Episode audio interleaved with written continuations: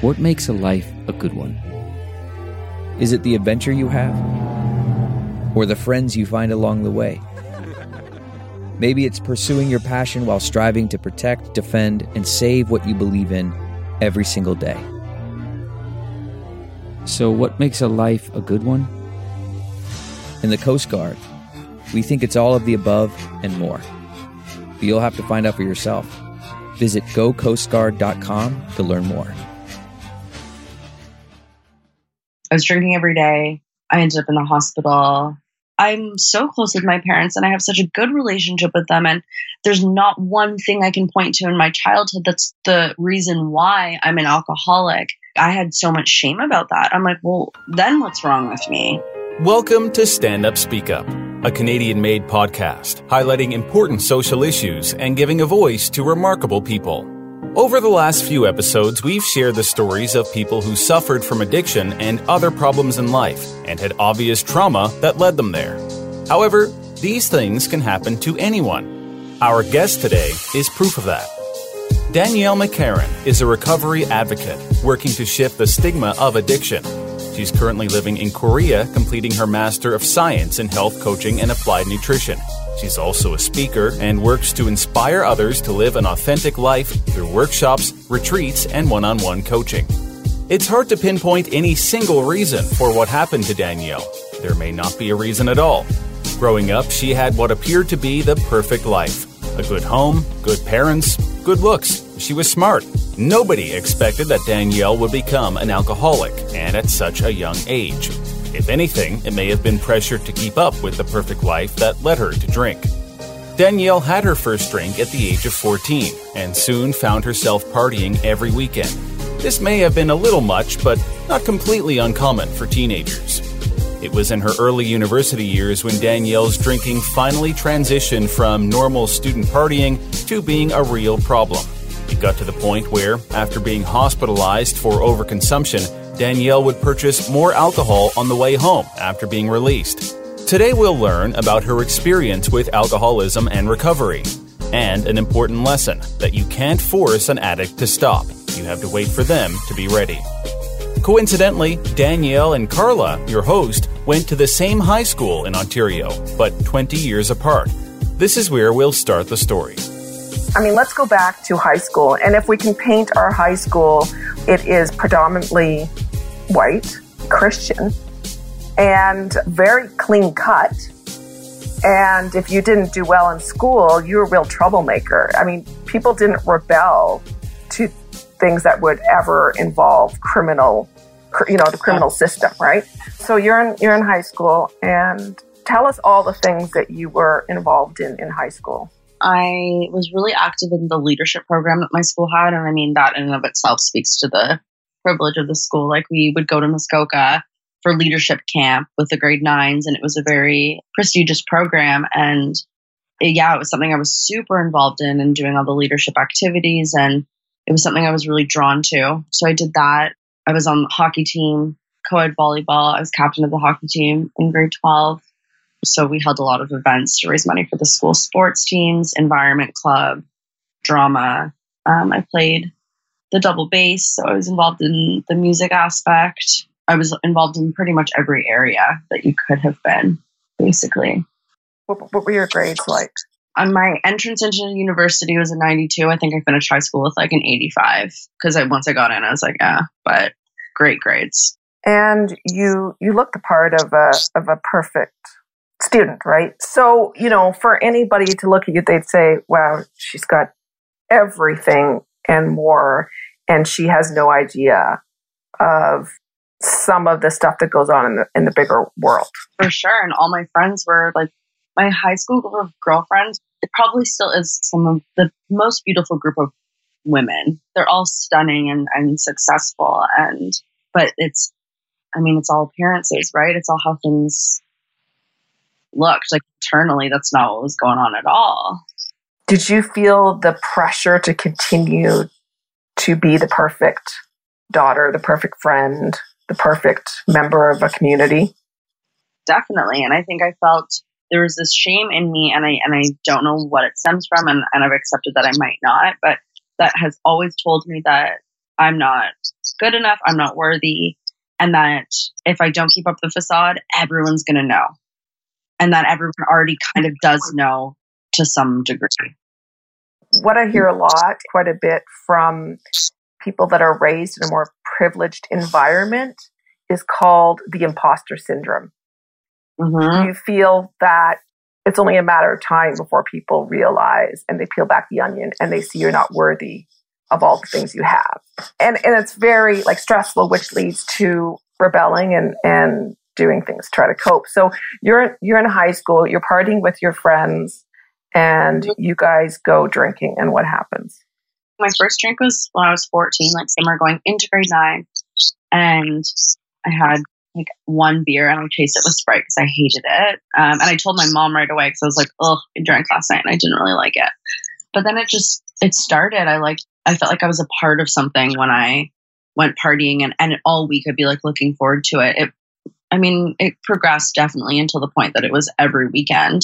But everyone around me, we were all partying every weekend. So we would, I don't know, fake IDs or get someone's sibling to grab alcohol for us and go to someone's house. Usually, like, there's a few people whose parents were pretty absent that we would always go to. And I mean, everyone would just get absolutely obliterated.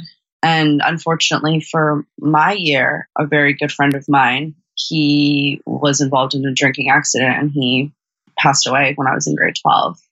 And that really shattered the whole like protection environment, I think, and and led to a lot of confusion for people who lived in this really protected society where nothing bad happened and we all thought we were invincible.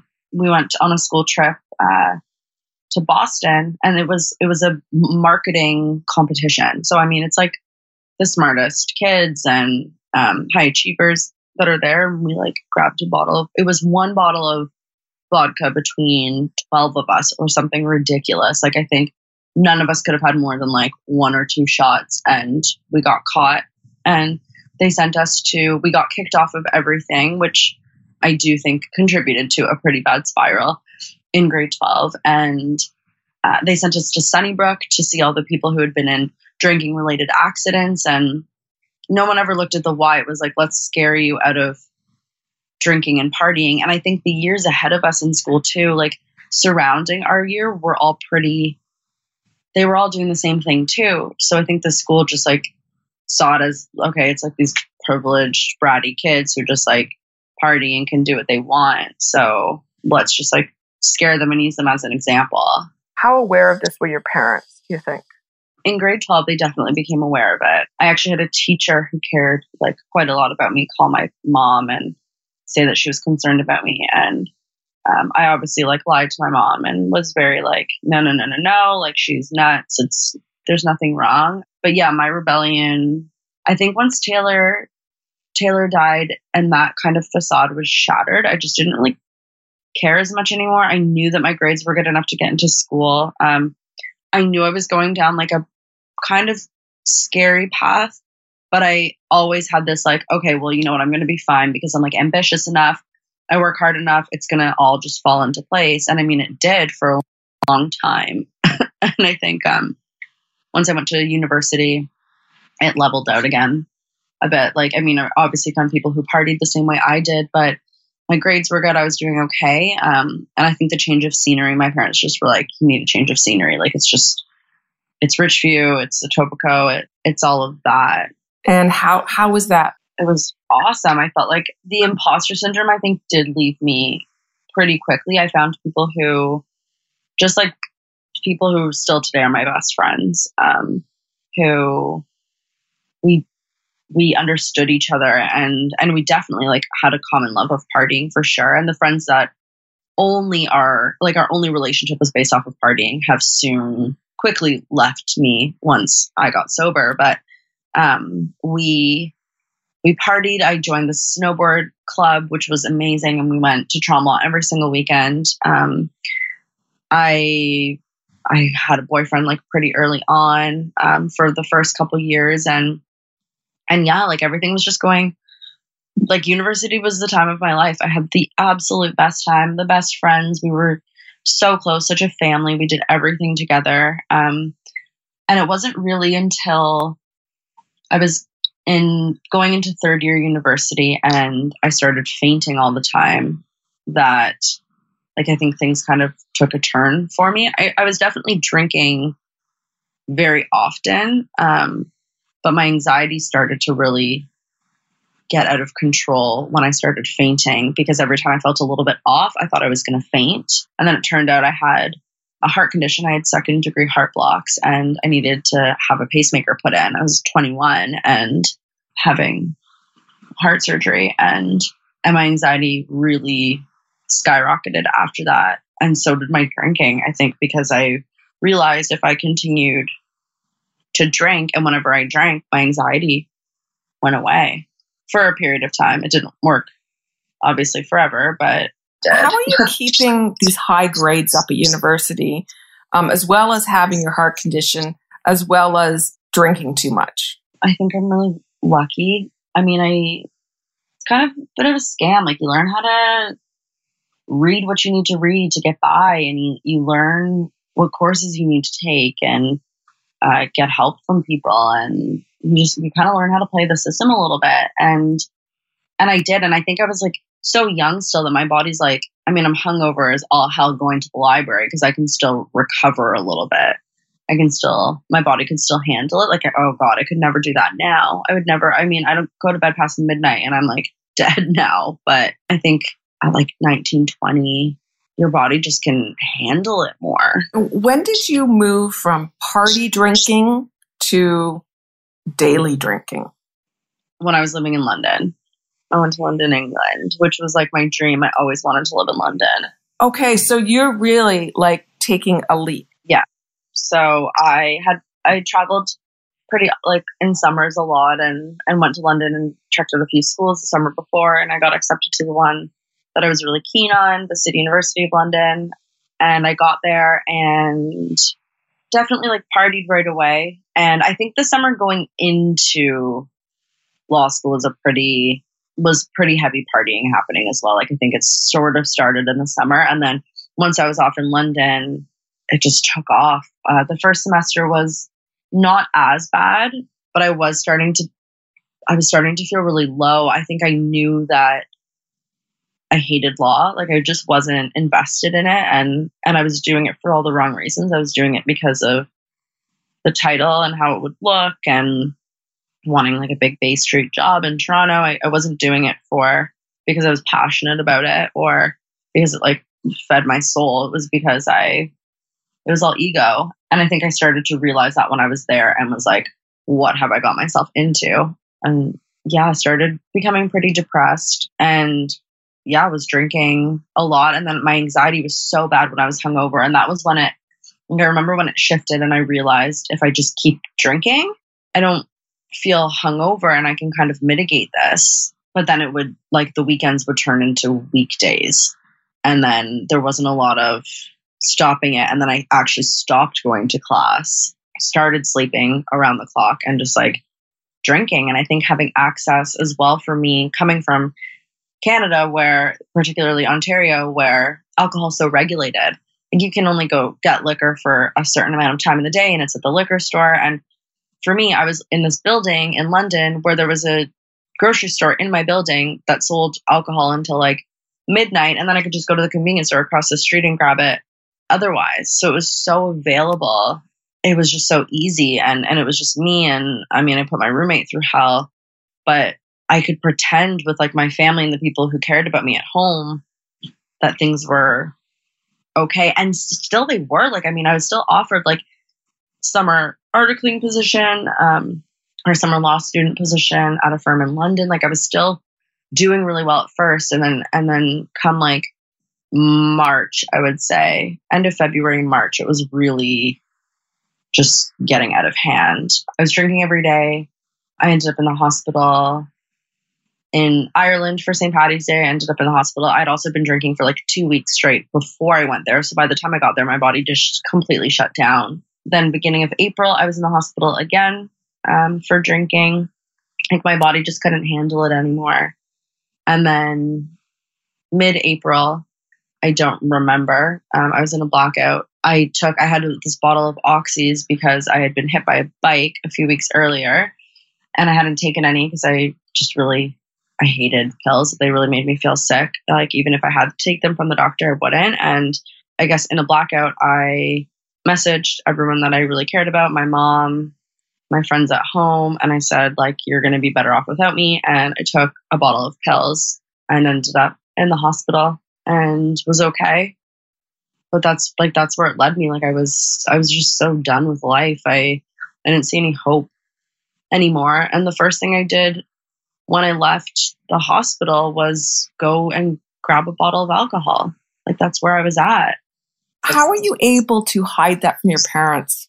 Well, at that point I couldn't. There was there was no hiding it at that point for my parents. My mom had come to visit like a week before and she was really getting concerned and I know really felt weird leaving and going home because I was really like I mean I'd been up all night partying for my birthday just like drinking all night with friends and then continued the next day and went to see her and was just like an absolute wreck. Um, I barely remember it. And I know it's like haunts her seeing me like that. Um, and then I went home for a few weeks to kind of like study for exams and, and pull it together. And, and I did for the most part for those weeks. So when I went back, it was like, okay. And then when I got back to London, it just, it's that there's this blind spot when you're an alcoholic that tells you it's okay to have a first drink. Like it's like, okay, it's going okay for a couple weeks. Like it's fine.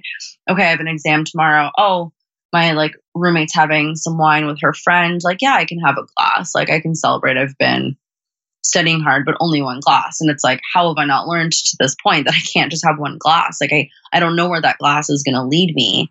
Um, and that ended up like I wrote an exam in a blackout. Um, I but like at that point like the, the gig was up like everyone knew what was going on. And then actually after that point um, i called my parents and was like i need to come home. Like i can't do this anymore. And they actually came to england and and packed me up and brought me home. But it wasn't really like i knew how bad it was but it wasn't until i was in front of my parents and not being able to stop drinking with them around like hiding it hiding it around the house trying to like manage this unmanageable thing and then seeing the heartbreak in them because I, I hadn't been accountable to anyone in, until that point. Um, and actually seeing what it was doing to them was was pretty crushing. I had to take a look at myself at that point, really. And well, what point did they say, okay, we need an intervention? Maybe we need to go to detox or rehab. You know, how were the discussions managed as a family at that at that time? So there was one day where um, my grandfather had fallen or fainted at the cottage, and um, we all went to the hospital. Um, the ambulance came. We all went to the hospital, and like I couldn't, I didn't know how long I was going to be in the hospital for, so I needed to like grab some alcohol and put it in my bag. Like I, I couldn't function without it. And as we're at the hospital, I'm progressively going to the bathroom and getting more drunk. Like my mom's like, "What's going on?" And she's like, "Can I look in your bag?" And I, it, like I didn't even try and hide it. And she was like, "What is happening?" And I remember I went for a walk with my dad, and it was the first time that I had said like like I have a problem with this. Like this is this is a problem and and he cried and I cried and um, we went home back to Toronto the next day. We were in Muskoka. Um, back to Toronto the next day and I went to the doctor and he put me on antidepressants, anti-anxiety medication and told me I couldn't drink for a month. I was like, okay, that's perfect. Like that'll give me time to kind of get grounded. And my mom and I had decided at that point to go to Canyon Ranch, which is this like really like prestigious yuppie like wellness center in the Berkshires in Massachusetts and we went there and I was really starting to feel like myself again. I was writing every day, going to yoga, meditation. It was great.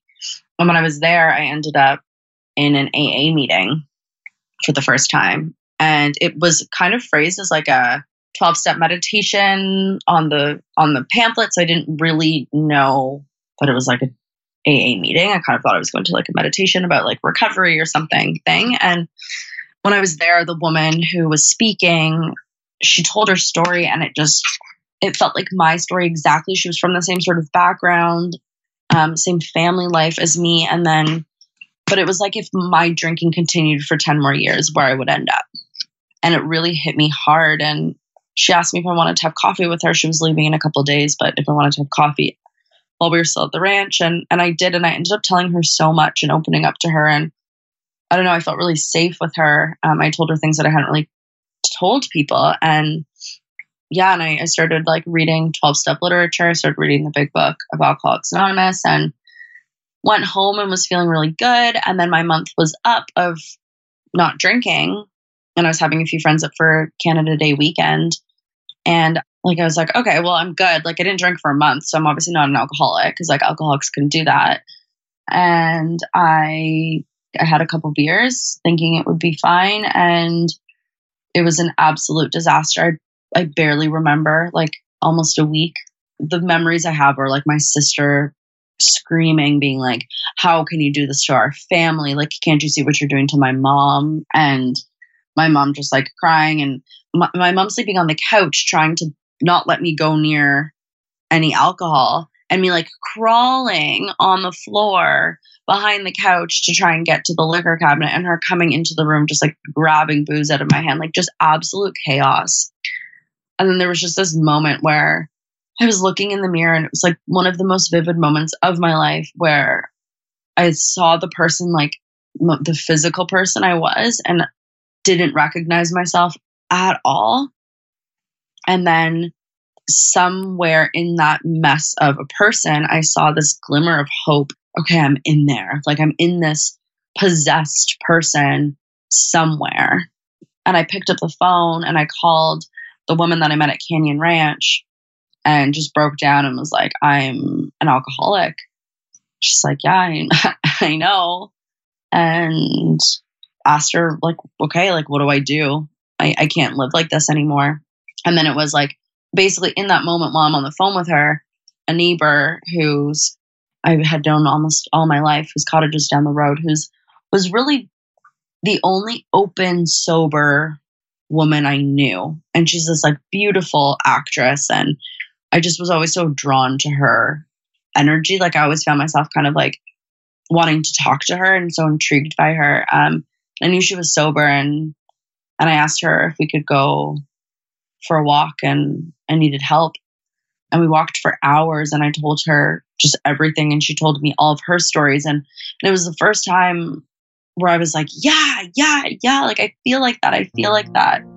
I never thought anyone else in the world felt the way that I did and we went to a 12 step meeting that day in, in Muskoka and I and I picked up a desire chip at a meeting and I that was July 4th, 2014 and I haven't had a drink since then. Have you ever thought I'd love to have a podcast just like this one? Well, I can help. My name is Matt Cundill and everyone at my company, the Sound Off Podcast Network, had a hand in making this show. Whether it was about the sound, the discoverability, or that you're just enjoying the show, we are all about the detail. If you think you have a podcast in you, reach out to me via email, matt at soundoff.network, or check out the website and become one of the great podcasts we work with at soundoff.network. Danielle was 24 at the time when she got sober. She's now 28, and next tells us more about life as a recovering alcoholic, the stigma around addiction, forgiving herself, and what she's doing now. And were there any items that came to mind relating to Danielle's story? Well, I think a big one for Danielle's, and, and we do have design, that's just forgive yourself. Because I think that people find it very hard, especially going through recovery, to forgive their actions during their addiction. And I know it's a part of the 12 step program. And so that's a shirt that has a lot of meaning for me because of all the guests we've interviewed that struggle with addiction. Another one is don't get drunk. And it's kind of our more um, edgy, funny ones. It's just like, don't get drunk. It's so obvious and so simple, but it makes a bigger statement like, don't, don't do something that could lead to something else that you're going to regret. We do have quite a few of recovery addiction designs and, and t shirt statements in the store. And listening to her those were the ones that kind of stuck out for me the most.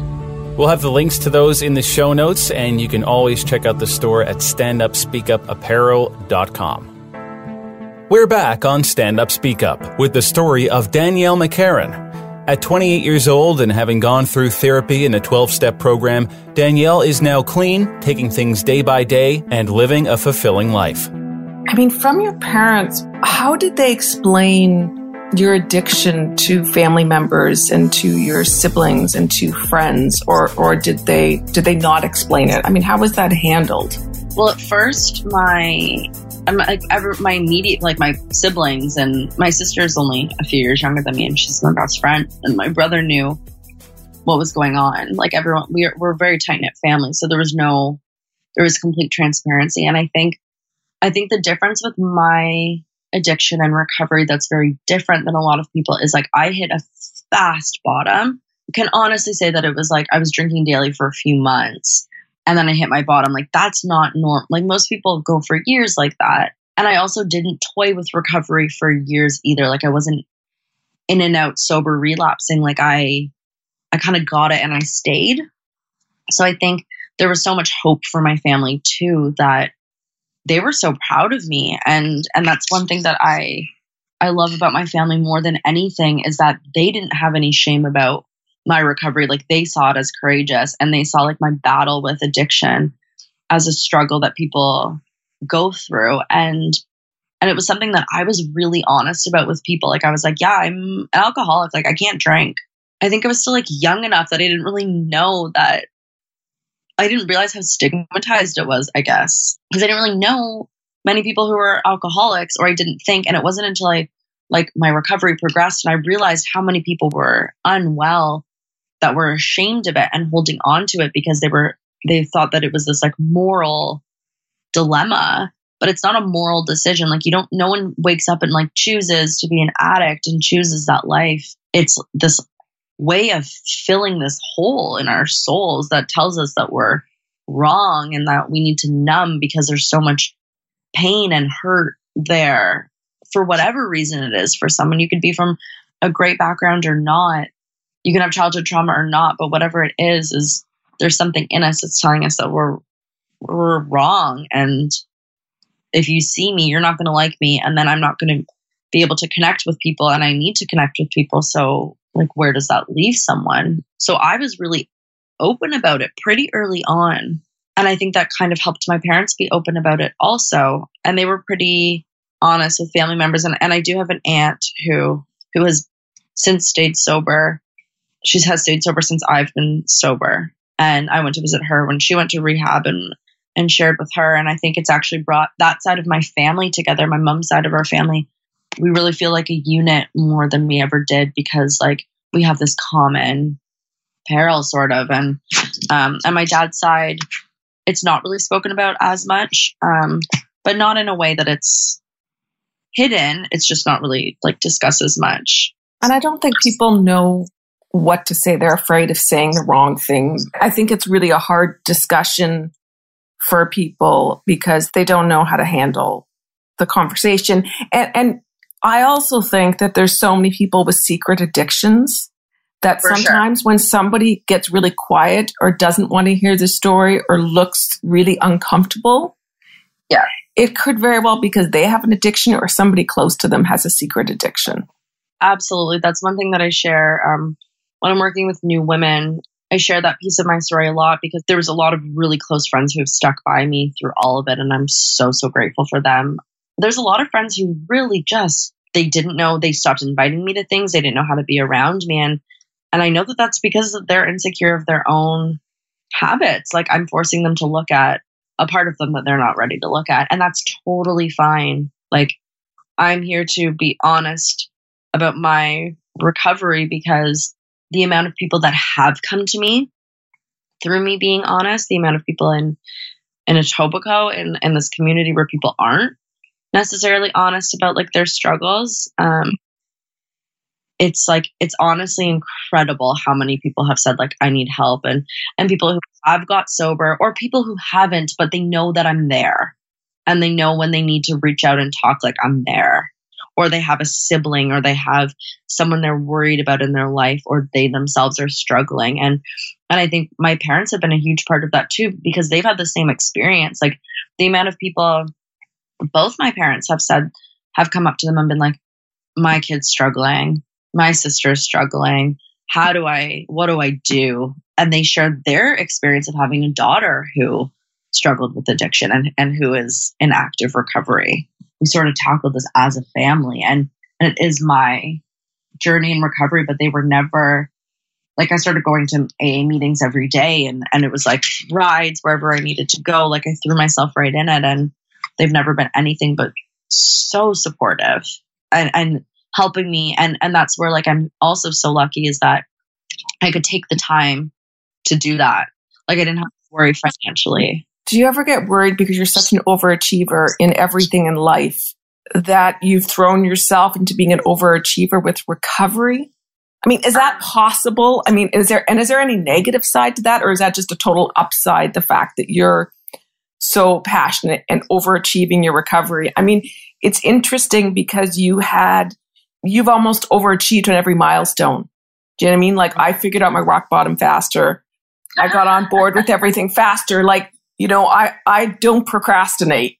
Yeah. It's, I mean, it's true. And it's actually something, um, I've been working I've worked a lot on balance, and I think balance has been one of the hardest things for me to find in my life. And I think I've sort of found that in terms of now I have like this work, social life, recovery balance. But the reality is like my sobriety has to be at the forefront of everything. And so I'm, I'm so lucky that I am the person that's passionate about it. And I don't feel like I've been, I have this death sentence and my life is so like gloom and gloom because I'm in recovery and I can't pick up a drink. Like I feel like my world opened up in such a different way. Like it's a very before and after sort of feeling where I was overachieving before because it was about external validation. I was overachieving because I was so worried that you wouldn't approve of me if I wasn't perfect and if I wasn't successful.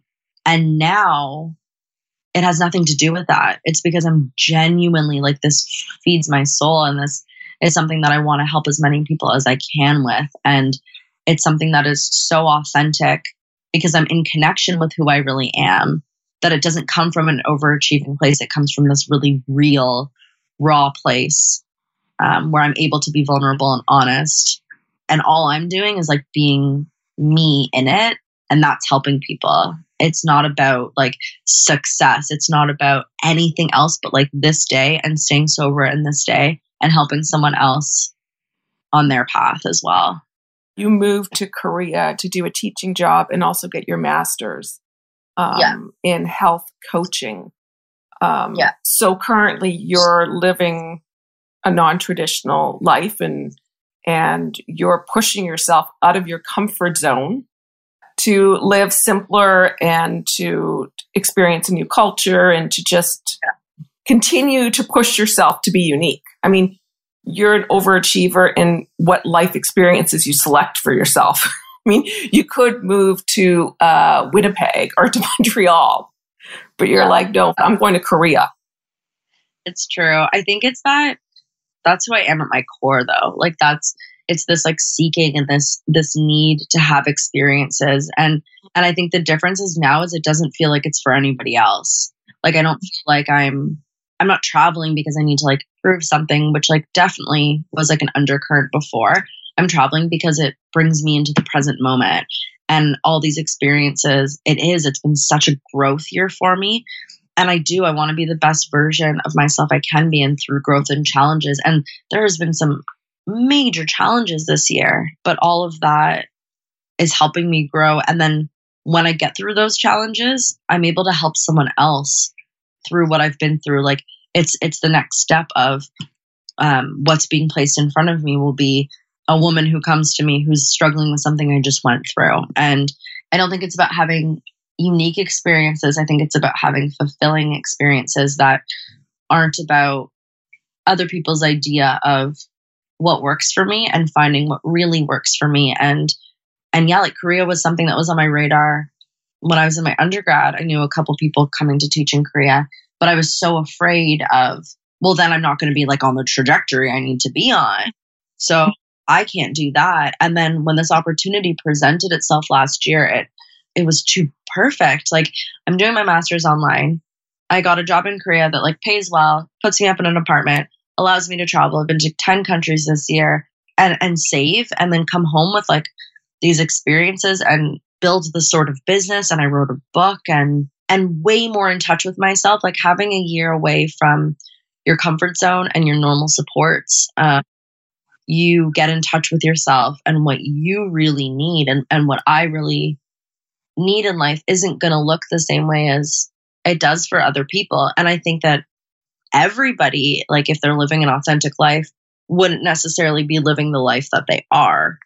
They would be open to other experiences and, and open to taking risks and challenges and things that might not necessarily look the same for other people or other people's idea of where you should be at in your life.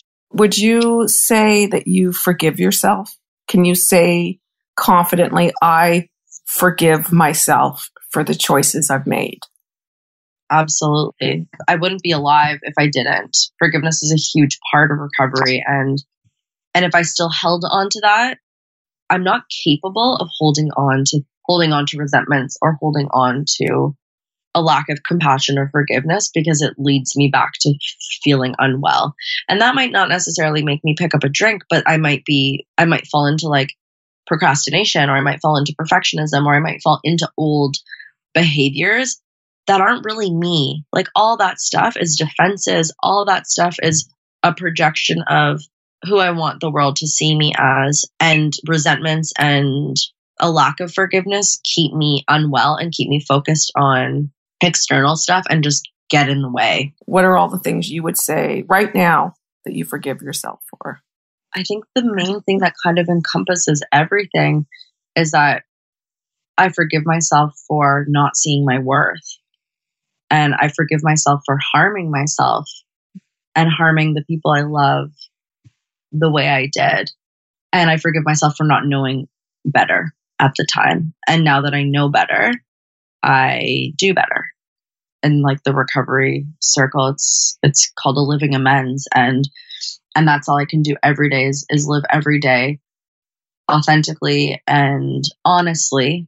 And honesty is a big piece for me now. I have to be rigorously honest, and if I do that, like that's the best I can do in every day, and and that has healed any sort of lack of forgiveness in myself because I'm doing what I can every day. Do you feel your parents have forgiven themselves for not seeing it earlier? I mean, because there's a there's a guilt.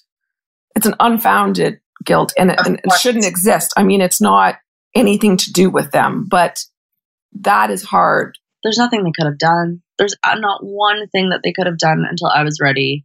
And I think that they know that. And I think that they're just so proud of how far I've come and, and that they know that I have this like kind of daily, like I have something that I'm going to live with for the rest of my life an addict has to be ready. You can't force an addict. I think that a lot of people feel like a personal failure that they can't help their loved one with addiction. I was in a relationship for the last three years that like I've recently let go of with with a man who has struggled with addiction also and who has relapsed several times and and I've really delved into the family portion of of recovery and and one of the big things that I've learned is like you can't control it, you can't cure it, and you didn't cause it. Like it's not it's not my responsibility. Um, and all I can do is be a healthy example for people in my life and hope that they're attracted and want to change because of that. But I can't push it. I can't force it. I do think that everyone's bottoms look different. And I do also think that it is possible to raise that bottom, like I do think that interventions can work. And I do think that I think it's something that if we help people with their self worth and connecting to who they really are early on in life, we can help people from living in this sort of outer disconnected layer of themselves that's not really them at all. And I think that's why I can forgive myself too, circling back to that in my addiction is like, I know that that wasn't really me. Like, I know that that, that was the result of disconnecting from who I really was. Like, I always think if we could inject every human with feeling of self-worth 99% of the world's problems could be could be solved For sure. So much stems from our own self sabotage and our own feelings of not being good enough. Definitely, definitely. I think that we could. Um, it's like my absolute, like, wholehearted belief that addiction, suffering, pain, like everything we experience in the world is from a disconnect to who we really are. And that if we can help each other be real and be authentic and, and discover who that person really is, then the hate we feel towards each other, the fears that people live in, this sort of um, separation that we feel, um, I think it would disappear. We'd like to thank Danielle for being courageous, sharing her story, and now using her life to help others. To learn more about Danielle or the services she offers, you can visit daniellemccarron.com, and we'll include that link in the show notes for this episode at standupspeakupblog.com. Now, our show wrap up with Karla. So, we had a number of important takeaways here about how we can best help people in our own lives suffering from addiction, and also that this can happen to anybody. You know, most times when we, we've shared these stories, there are some very obvious reasons for why they went down the wrong road in life. Most times, no fault of their own. But in Danielle's case, I mean, she really had a great life growing up, and it just happened. I think that her story, unfortunately, is getting more and more, I don't want to use the word popular, but I think kids are pushed right now to perform and the perfectionism is just getting worse and worse. And they said currently right now, they have more kids in university that are dropping out due to mental health issues than they've ever had before. Right. And uh, it was interesting kind of as this story progressed because we heard uh, early on, I mean, it didn't sound too uncommon, you know, not all teenagers start drinking alcohol, you know, before they're of legal age, of course, but it happens. And so to hear that a teenager was starting to experiment with alcohol and parties in high school is not that uncommon, but it was kind of as her her life progressed and it finally made that transition from normal partying even in university to the point where she was drinking almost all the time and then it was okay, now we have a problem. It's not normal anymore. But I feel like this is so more and more common. I mean, if you look at how many kids are on the um, ADHD drugs, um, the Adderall drugs, I mean, the desire to perform, to be perfect in everything. I mean, I think it's actually just as stressful as a high performing achiever to someone that struggles with a rough upbringing. I think it, they probably carry the same type of weight on their shoulders and anxiety and stress. Cause I think kids like Danielle, and, and there's so many like them, and I include even my son in this, they feel the weight of the world on their shoulders. And I think addiction, um, somebody that is a productive addict, um, a working addict, I think they're really good at hiding it. And I think people are really good at hiding a lot of things that give them shame. That's why people don't openly talk about being assaulted or molested. People with shame are so good at keeping it a secret. Yeah, and this is going to vary from person to person as well, but I know you asked Danielle about how she kept up her marks and you know, some people are naturally uh, better able at certain things than others. And for her, it didn't sound that hard. She just said she kind of learned how to read just enough to do well. And, you know, some people who are naturally smart, it's not that hard. So for her, it, didn't affect her as much as it may have affected someone else. She could keep up the marks fairly well for a while. And that was that much longer that she could go on with no one really realizing that there was anything anything wrong. You know, it's interesting. She's such a high achiever and everything. And I told her she's a high achieving addict as well. I mean, she just is gone this full force. I mean, she just doesn't do anything mediocre. And probably this whole experience of hers, she's going to turn it around to a positive, a life lesson and help others. She just is one of those people you can tell that is just extremely competent and extremely intelligent. And so she's probably able to push through this faster because she had a great family, a supportive family, and she didn't go down the path of extreme drugs. I mean, she really kept it to alcohol. And one thing that I was found interesting that you guys mentioned in this uh, was the fact that when you, you have, say, a friend or a family member who is an addict, you can't help them until they're ready, which I would believe as well You know that that makes sense to me. But I do wonder what do you do in that case? You just let them continue down the, the road that they're going on? What, what what do you think about that? I think what's really hard is that the people around an addict go through the same the same like really depressing experience. Do, do you know what I mean? Like although they can't make the person quit, I feel like it drains these people that are around addicts. And I'm sure she took her parents to hell and back and her sister and people who really loved her. But she's right. She said, you can't do anything until you want to change. And, and I think in the meantime, all you can do and say is that I will be there for you. I love you. I believe you're worth fighting for, but I don't think you can mandate them to do things and take away alcohol from them. They'll find another way to get it. Take away drugs from them. They'll find another way to get it. I mean, addiction is a disease. Once you're addicted to something, it's just not a matter of willpower. It's so beyond that. Your brain gets rewired. I mean, it's, I've never once ever met an addict that said, Oh, like, I love being an addict. It's a choice I made and I just um, want to keep being addicted. It's, it really becomes like a physical need to get alcohol or get drugs in your system. Yeah, and she explained it well with describing how the alcohol made her feel and exactly what issues she was treating with it. And she said, basically, when I drink, I don't feel like that anymore. Everything's fine. And then when I get hungover, if I drink more, then that goes away. So it's so, so easy to fall into. Yeah, so I thought this was kind of a different angle for addiction because we've done a lot of um, drug addiction stories and stories of deep addiction that take people into even the criminal justice system and onto the streets. And I think it's an important podcast episode for parents to share with their teens. I just think it's really important for parents to listen to this one and understand that you can't ever, ever like just think that it's not going to happen to you.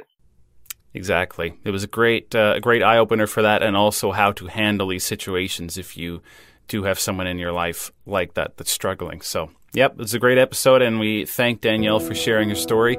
And we have all of her information in our show notes for her website and what she's up to now, so you can reach out to her. The Stand Up Speak Up podcast is made in Canada. Produced and hosted by Karla Stephens Tolstoy. Co production, editing, and narration by Joel at East Coast Radio Creative. Copyright 2018. Find us online at standupspeakupapparel.com. If you have a moment, please leave us a five star rating and review on iTunes. Thanks for listening to Stand Up Speak Up.